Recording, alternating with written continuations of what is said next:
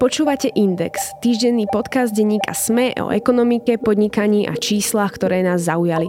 Som Eva Frantová a v tejto epizóde sa s riaditeľom prešovskej firmy SEAG Heliodorom Mackom porozprávam o tom, ako ich firma dokáže na diaľku riadiť vnútorné aj vonkajšie osvetlenie v budovách, obciach či mestách a nakoľko takéto niečo dokáže znížiť spotrebu elektriny a s tým spojené účty. Firma SEAG je víťazom Felix Business Award v kategórii Business pre budúce generácie. Najprv však krátky pre prehľad ekonomických správ. Rusko opätovne pristúpilo k dohode o vývoze obilia z ukrajinských čiernomorských prístavov, od ktorej cez víkend odstúpilo. Ako dôvod v sobotu uviedlo útoky na prístav Sevastopole na anektovanom Kryme, ktorý je hlavnou základňou ruskej čiernomorskej flotily.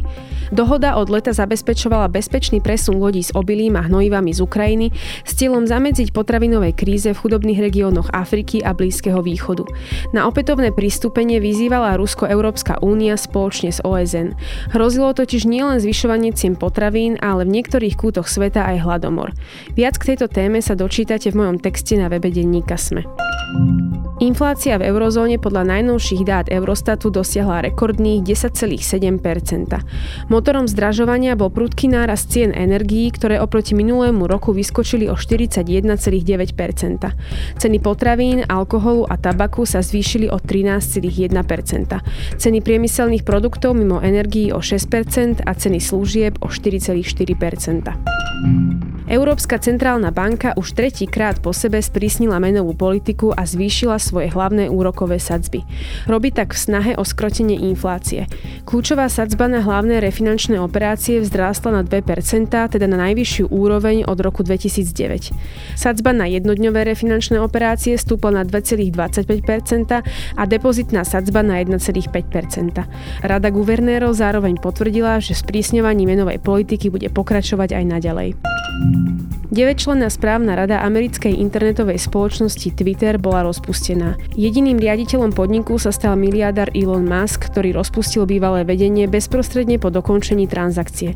Podľa médií sa Musk chystá vo veľkom prepúšťať aj bežných zamestnancov. Denník Washington Post s odvolaním sa na zdroj oboznámený so situáciou uviedol, že v rámci prvého kola prepúštenia by mala podnik opustiť až štvrtina z nich. Od novembra si otcovia, ktorým sa čerstvo narodilo dieťa, môžu vziať dva týždne plateného voľna. Na dávku zo sociálnej poisťovne má pritom otec nárok aj v prípade, že matka súčasne poberá materské alebo rodičovský príspevok.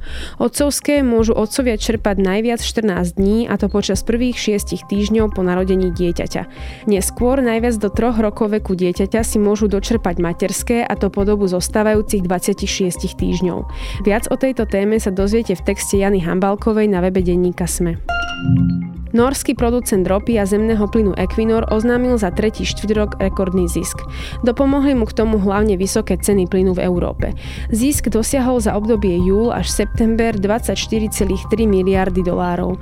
Viac o tom, kam tieto peniaze putujú a či sa s nimi Nóri plánujú rozdeliť, sa dočítate v mojom rozhovore so štátnym tajomníkom Norského ministerstva energetiky Andrásom Bielandom Eriksenom na webe denníka Sme. Koncom oktobra sa v Starej tržnici v Bratislave opäť vyhlasovali víťazí Felix Business Award. Cenu minulý rok vytvorila Slovenská sporiteľňa spoločne s Indexom s cieľom odmeniť firmy, podnikateľov, samozprávy a inšpiratívne projekty, ktoré prispievajú k prosperite, modernosti a spoločenskej zodpovednosti našej krajiny. V hlavnej kategórii Excelentný biznis príbeh si cenu odniesla oravská firma MTS z obce Krivá, ktorá je jedným z najväčších dodávateľov automatických a robotických liniek pre priemysel na Slovensku, ale aj vo svete. Jej príbeh si môžete prečítať v najnovšom čísle magazínu Index. Cenu v kategórii Výnimočný rodinný príbeh získala firma Minit Slovakia a cenu slovenskej sporiteľne za verejné dobro získal sociálny podnik Labore, ktorý zamestnáva 10 ľudí z nevyhodnených na trhu práce. Tento ročník však zo sebou priniesol aj dve nové kategórie zamerané na udržateľnosť. Cenu samozpráva pre budúce generácie si odniesol Kešmarok za svoj projekt geotermálneho vrtu, ktorý môže znižiť závislosť 16 tisícového mesta od fosílneho plynu o 60% V kategórii biznis pre budúce generácie zase vyhrala spoločnosť SEAC z Prešova, ktorá na diaľku riadi intenzitu až 800 tisíc svetiel po celom svete. Mnohým firmám, ale aj samozprávam tak ročne ušetrí stovky eur na účtoch za energie. Čo stojí za vývojom tejto technológie, na akom princípe funguje, nakoľko dokáže znížiť spotrebu v mestách či firmách, prečo je presiak hlavným trhom Ukrajina a prečo chcú expandovať do elektromobility. Aj o týchto témach sa porozprávam s jej súčasným riaditeľom a spoluvlastníkom Heliodorom Mackom. Pán Macko, vítajte v štúdiu. Ďakujem pekne za pozvanie. Ja už som teda načetla, že vaša firma SEAC sa špecializuje na systém ovládania svetiel na diálku. Spomínam si ale, že keď sme sa o tom bavili prvýkrát kvôli profilovému rozhovoru, tak ste hovorili, že staršia generácia ľudí z firmu SEAC spája s niečím úplne iným. Tak možno, ak by ste nám priblížili, prečo si to spája s niečím úplne iným, ako firma začala a kedy? SEAC začal v podstate tým, že zakladateľ, pán Jozef Sedlák, ktorý bol elektrotechnický inžinier a veľmi, veľmi šikovný človek, si zaregistroval živnosť a vlastne začala ako taká malá rodinná firmička, ktorá robila hlavne hudobné nástroje a zosilňovače pre hudobníkov. A veľmi veľa ľudí si pamätá SEAK ešte ako výrobcu zosilňovačov, ktoré sa používali pre lokálne hudobné produkcie na východe. Ako sa dá ale zo zosilňovačov do hudobných nástrojov prejsť až k svetlám? Približte nám možno, že čo sa vlastne stalo. Ten príbeh bol zaujímavý. Firma sa venovala hlavne tým hudobným nástrojom a potrebám elektronickým pre hudobníkov. V tých 80 to fičalo, takéto elektronické bubny napríklad.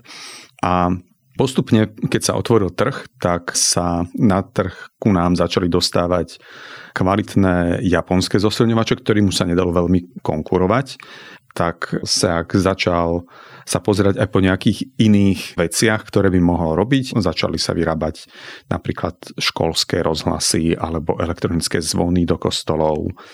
A jedna z vecí, ktoré sa ak vyrábal vtedy, bol aj rozhlas pre dediny, dedinský rozhlas, ktorý ale fungoval po elektrickom vedení. To znamená, že počas dňa, keď svetla nesvietili, tak ten systém vlastne prepol a použil existujúce elektrické vedenie na prenos signálu, aby sa mohlo vyhlásiť, že bude práve kuponová privatizácia v mm. miestnom kultúrnom stredisku. A neskôr, keďže toto mohlo fungovať iba počas dňa, keď svetla nesvietili, tak neskôr začali vymýšľať, ako by sa to dalo urobiť, aby sme ten signál vedeli prenášať aj počas toho, ako sú tie káble pod napätím.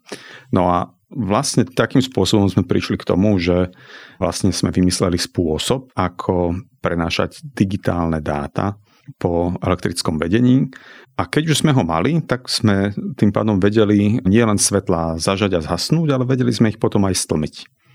A odtiaľ sa to celé potom začalo rozvíjať, preto lebo dedinský rozhlas je jedna vec a druhá vec je, keď viete stlmiť svetla v celej obci alebo v celom meste alebo v areáli, ktoré nepotrebujete, aby celú noc svietili na 100%, tak dostávate celkom zaujímavé úspory. Ja si pamätám, že ste spomínali, že taký prvý zákazník bol v roku 2008 a bol to vlastne areál vonkajší supermarketu Tesco v Peckove. Nebol to supermarket, ale bol to ich logistický Aha. sklad, ich logistické centrum, ktoré tam doteraz samozrejme je a ten systém tam doteraz funguje, doteraz sa používa.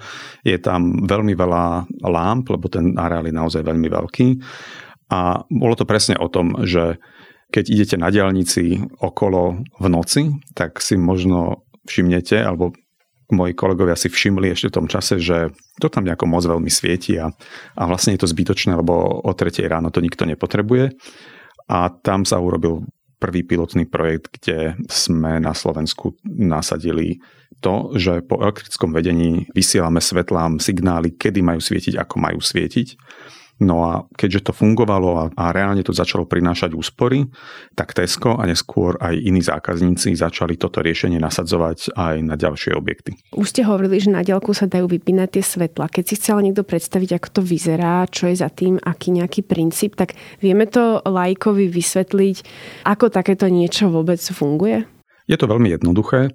My vyrábame takú malú elektronickú krabičku, taký modul, ktorý sa zabuduje dovnútra do lampy a pomocou tej krabičky tá lampa dostane svoje jednoznačné číslo a komunikuje po elektrickom kábli. Potom druhú krabičku, trochu väčšiu, namontujeme do elektrického rozvádzača, ktorá nám umožňuje potom so všetkými tými lampami komunikovať a tým pádom im vieme vysielať signály, napríklad lampa číslo 13 choď na 25%, alebo skupina lamp číslo 2, choď na 83%. A toto počúvajú tie jednotlivé moduly v lampách. Tak to, toto je celý princíp. Hovorili sme teda o Beckove. Načrtli ste, že už fungujete na rôznych iných miestach, aj po Slovensku, ale aj vo svete. Kde všade sa dnes nachádza technológia SEAC? Riadime osvetlenie momentálne asi 18 krajinách, prevažne v Európe. Okrem Čiech a Slovenska je to napríklad Španielsko, Portugalsko, Slovinsko, Srbsko, Bosna, Chorvátsko, Rakúsko, Británia a tak ďalej. Mimo Európy je to napríklad Izrael, mm-hmm. tam riadime pomerne veľa osvetlenia a najväčšiu inštaláciu máme na Ukrajine, kde riadime osvetlenie v Kieve. Aha. To sa chcem aj spýtať. Ja si pamätám, že ste to spomínali aj vtedy, ten Kiev. Prečo práve vlastne Ukrajina a prečo práve Kiev? Tam ide až o nejakých 50 tisíc svetiel, ale už aj vtedy ste hovorili, že potenciál Kieva je oveľa väčší. Tak čím je ten Kiev taký zaujímavý? Každé veľké mesto je zaujímavé, lebo čím máte viacej svetiel, tak tým väčšiu úsporu môžete docieliť. A v Kieve sa nám podarilo urobiť takú alianciu. Spojili sme sa s miestnym kievským výrobcom svetiel, ktorý vlastne naše moduly integruje priamo do svojich lámp, ktoré vyrába. Tým pádom dosahujeme ešte o trošku lepšiu synergiu ako niekde inde a vďaka tomu sa nám podarilo tam momentálne teda nasadiť tých asi 50 tisíc lamp. Je veľmi zaujímavé, že po invázii ruskej na Ukrajinu jedna z prvých vecí, keď sa teda ruská armáda v tých eh, prvých fázach vojny blížila ku Kievu, tak eh, sa tento systém začal používať na to, aby sa v noci tie svetla tlmili. Dokonca je to vidieť aj na záberoch eh, z kozmu.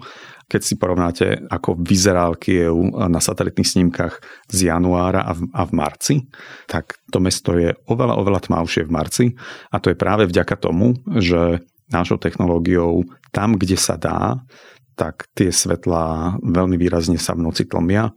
Kiev má dohromady približne 180 tisíc lamp. Zatiaľ na 50 tisícoch je namontovaná naša technológia, čiže momentálne robia to, že v noci z bezpečnostných dôvodov tam, kde môžu, sa to svetlo veľmi stlmí a tam, kde nemôžu, sa vypne. Inak ono mne napadlo aj aktuálne v súvislosti s tým, že Rusko bombarduje energetickú infraštruktúru Ukrajiny a oni sa snažia tú energiu čo najviac šetriť, aby dokázali tú sústavu ako tak udržať v chode. Aj toto im možno pomáha, lebo sa spomínalo, že prosili aj ľudí, aby znížili spotrebu, ale zároveň aj mesta sa snažili či už znížiť chod napríklad elektrifikovanej MHD, ale takisto vlastne aj ostatných nejakých e, systémov, ktoré aktuálne nepotrebujú, takže možno aj týmto dokážu ušetriť nejakú časť tej energie. Určite áno a v podstate ten potenciál je vidieť aj na Slovensku, ako náhle sa zvýšili ceny energie, tak tie mesta, ktoré riešenie na inteligentné osvetlenie v meste majú implementované, tak dokázali zmeniť harmonogramy svietenia a stlmiť to svetlo, aby ušetrili.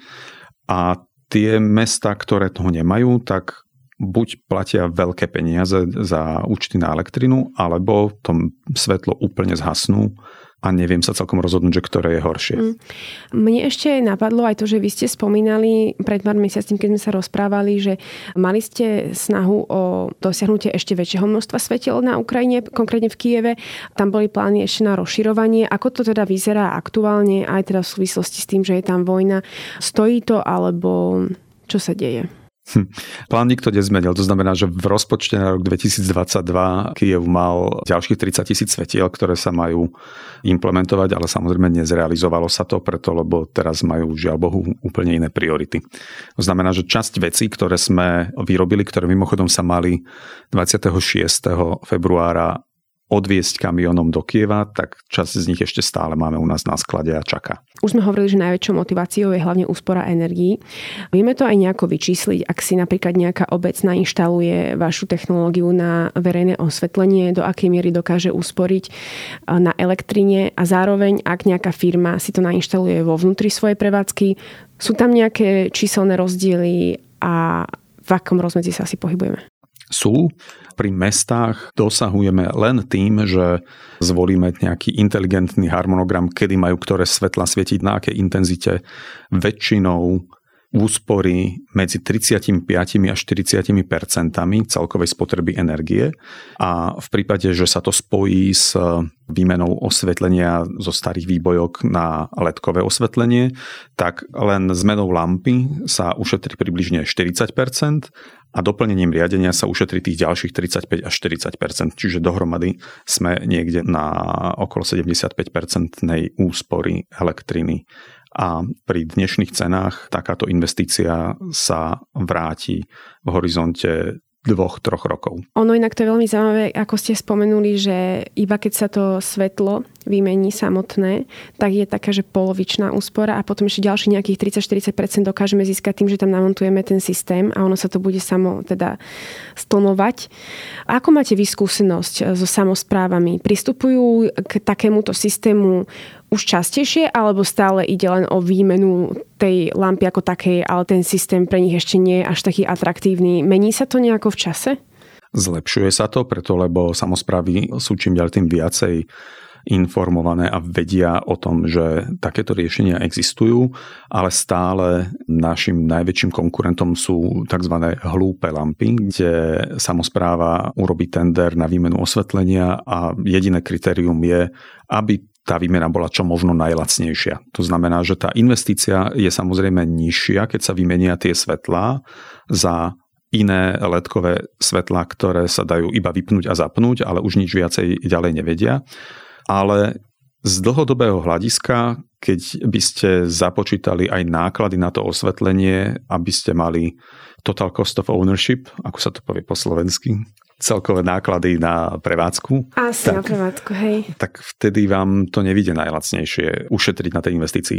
Keď sa robí výmena osvetlenia v meste, tak doplniť tú inteligenciu stojí rádovo 15, maximálne 20% navyše, ale získate o tých 35 až 40% väčšiu úsporu a častokrát nám to vychádza tak, že pri zavedení inteligentného osvetlenia sa tá investícia nie len, že sa splatí dvakrát, tak e, dvakrát, ona sa dokonca aj splatí rýchlejšie, ako keby tam nebola. Ale vypísať verejné obstarávanie je asi najjednoduchšie, takže jediné kritérium sa stanoví výška celkovej investície a ak už samozpráva plánuje obstarať eh, moderné verejné osvetlenie, tak by bolo lepšie, keby obstarávala priamo inteligentné riaditeľné osvetlenie, kde je možné každú lampu riadiť samostatne, alebo aby kritérium pre obstarávanie bola celková cena za vlastníctvo a prevádzku toho systému povedzme v horizonte 10 rokov. Vtedy automaticky riešenia, ktoré vedia upravovať intenzitu osvetlenia, výjdu vždycky lepšie ako tie hlúpe lampy. A deje sa to už aspoň v nejakej miere, že samozprávy vypisujú aj takýto typ obstarávania? Áno, deje sa to. Tie obstarávania sa vypisujú tak, boli už vypísané niekoľko obstarávaní, kde sa dopytuje riaditeľné verejné osvetlenie.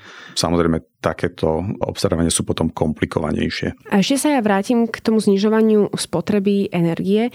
Hovorili sme o samozprávach a vonkajšom osvetlení. Keď sa ale napríklad pozrieme na nejaké interiérové osvetlenie v prípade nejakých výrobných hál alebo veľkých supermarketov, tam sa pohybujeme v akých číslach? V závislosti od toho, ako veľmi sa používa ten priestor, koľko hodín denne sa používa a podľa toho, či sú tam nejaké svetlíky, či je tam prístup nejakého denného svetla alebo doplnkových zdrojov svetla, tak dosahujeme úspory od 20 do 50% Vieme aj povedať nejaké konkrétne príklady, kde už v interiéroch sa nachádza vaše osvetlenie na Slovensku a kde možno v exteriéroch? Naši najväčší zákazníci pre interiérové osvetlenie sú Tesco a takisto riadíme osvetlenie v areáli závodu Volkswagen. A čo sa týka nejakých obcí, pretože to je asi zaujímavé pre väčšinu samozpráv, aktuálne všetky sa snažia nejakým spôsobom znižovať si tie náklady, tak kde už aktuálne pôsobíte? Na Slovensku a v Čechách je to momentálne okolo 70 obcí. Napríklad máme implementáciu v Piešťanoch, v Košiciach, aj vo východnej a vo viacerých obciach, ktoré si uvedomili, že keď už ideme meniť osvetlenie, tak by sme ho mali urobiť múdre. Spýtam sa ešte aj na to časové hľadisko. Teraz aktuálne, keď ľudia majú záujem o nejaké takéto povedzme, že zelené riešenia. Častokrát je problém s dodaním.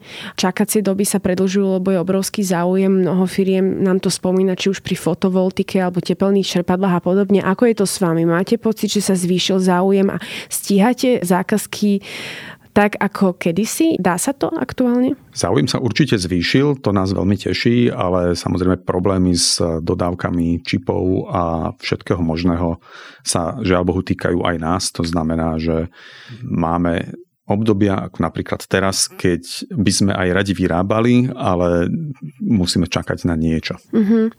Je tam aj nejaký časový horizont, že ak si niekto napríklad objedná lampy trebárs v novembri tohto roka, kedy má možno očakávať, že by bola možná ich inštalácia? Väčšinou sa osvetlenie inštaluje nie počas zimy, ale keby objednávky, ktoré budú urobené v novembri, my určite vieme uspokojiť do jary. Prejdeme ešte aj na druhú časť vášho biznisu, ktorá teda mňa celkom veľmi zaujala, keď sme sa o tom rozprávali, a to sú elektronabíjačky, ktoré takisto u vás súvisia práve s e, pouličnými lampami.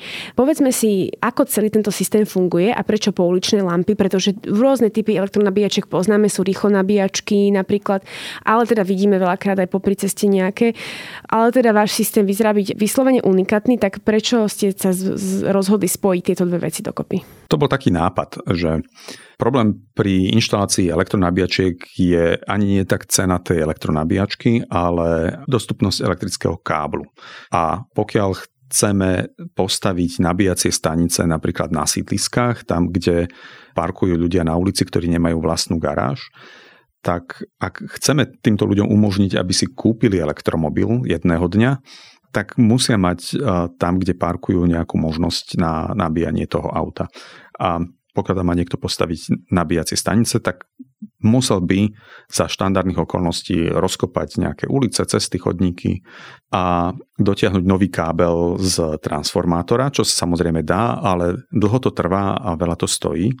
A my sme si uvedomili, že vlastne všade, kde žijú ľudia, už sú nainštalované lampy verejného osvetlenia a teda elektrický kábel tam už je. Pokiaľ sa dokonca tie svetla vymenia za inteligentné, tak to znamená, že my presne vieme, v ktorom momente, v ktorej sekunde potrebujeme koľko energie pre svetla. Zároveň tie elektrické vedenia boli projektované pred 10, 20, 30 niekedy 50 rokmi, keď ešte neexistovali LED svetla a tým pádom tie káble majú oveľa väčšiu kapacitu, ako dnes potrebujeme. A tým pádom my vieme rozšíriť náš systém tak, aby sme riadili tú kapacitu, ktorú máme dostupnú v existujúcej kabeláži a postavili do všetkých lamp, ktoré stoja vedľa parkovacieho miesta, aj nabíjaciu stanicu a umožníme tým bez toho, aby sme rozkopávali ulice veľmi rýchlo a veľmi cenovo efektívne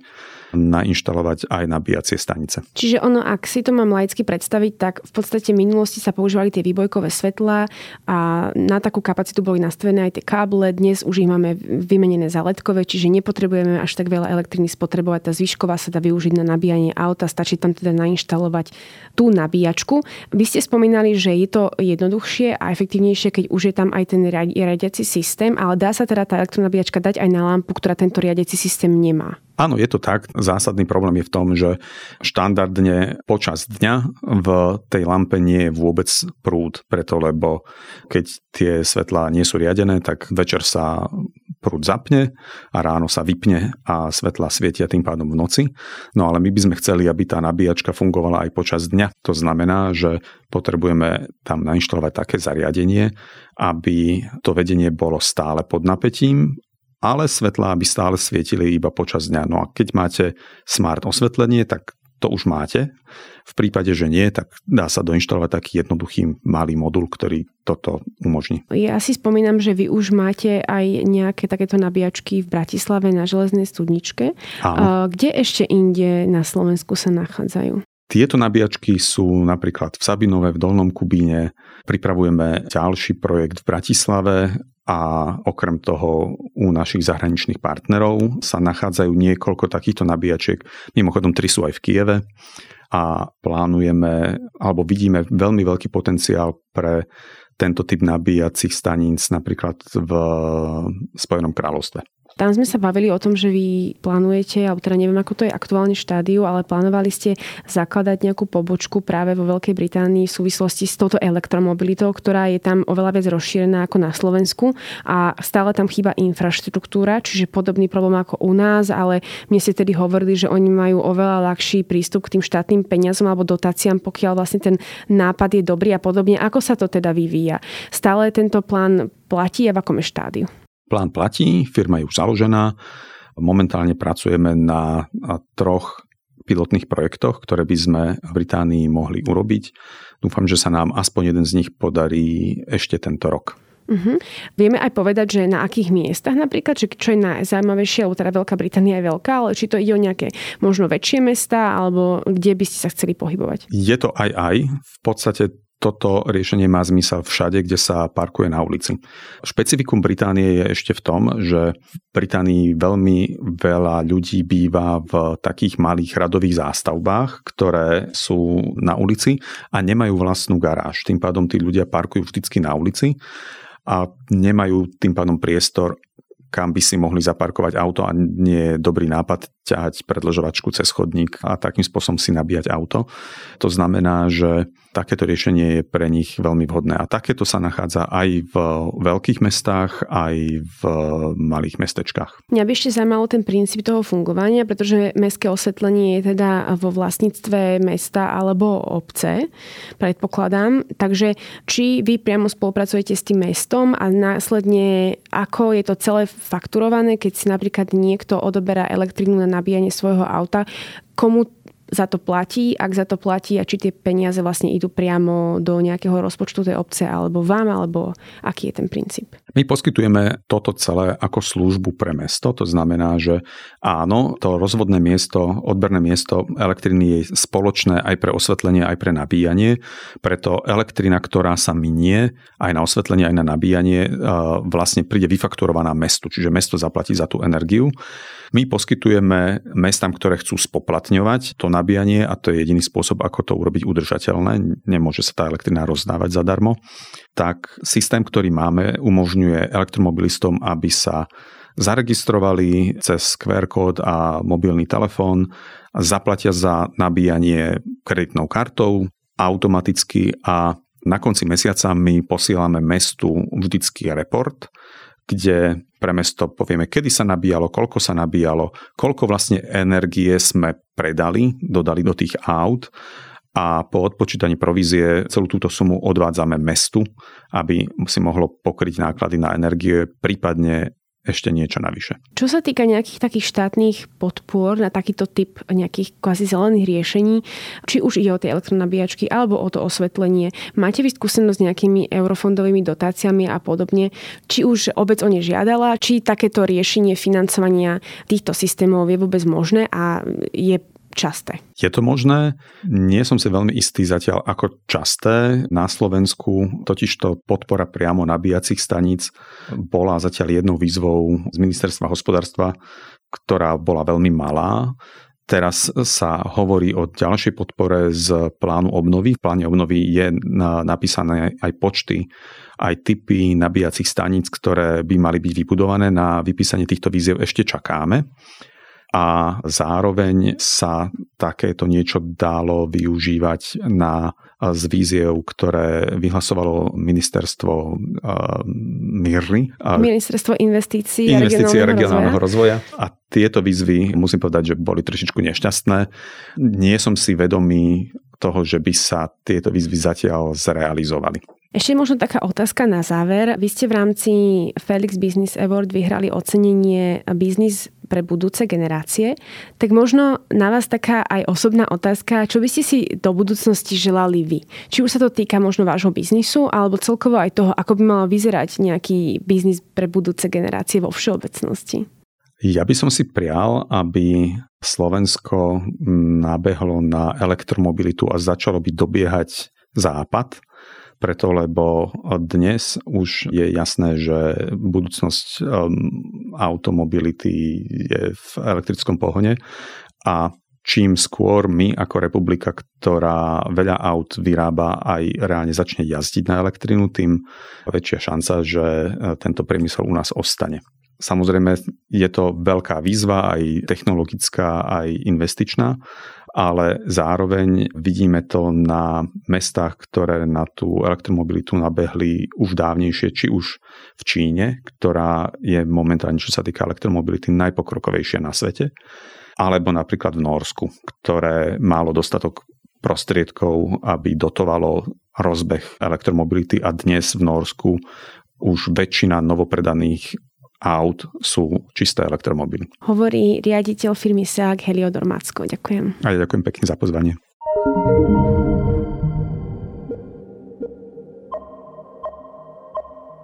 Link na článok o spoločnosti SEAG nájdete v popise tejto epizódy. Na webe denníka SME, ale aj v printovom vydaní Indexu zároveň nájdete aj príbehy výťazov v ostatných kategóriách, ktoré pre vás pripravili moji kolegovia. Počúvali ste Index, ekonomický podcast denníka SME, ktorý vo štvrtky nájdete vo všetkých podcastových aplikáciách, ale aj na webe denníka SME. Som Eva Frantová a na tvorbe podcastu sa podielal aj Marek Franko.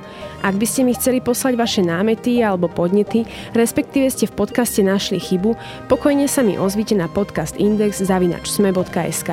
To je odo mňa všetko, počujeme sa opäť o týždeň. Som Janka Imrichová a so svojím stálym hostom, primárom a prednostom ginekologicko-pôrodnickej kliniky Fakultnej nemocnici v Trenčíne Petrom Kavčákom pre vás máme pripravenú už tretiu sériu Ginkastu. Opäť rozoberieme 10 tém a začneme rakovinou vaječníkov, dostaneme sa k rakovine prsníka, ale aj k malým ginekologickým operáciám, viacplodovej tehotnosti alebo vaginálnemu pôrodu po cisárskom reze. Odpovedať budeme aj na vaše otázky. Záverečná tretia séria Ginkastu vychádza vždy v útorok. K dispozícii bude tradične na webe Sme.sk alebo v podcastových aplikáciách.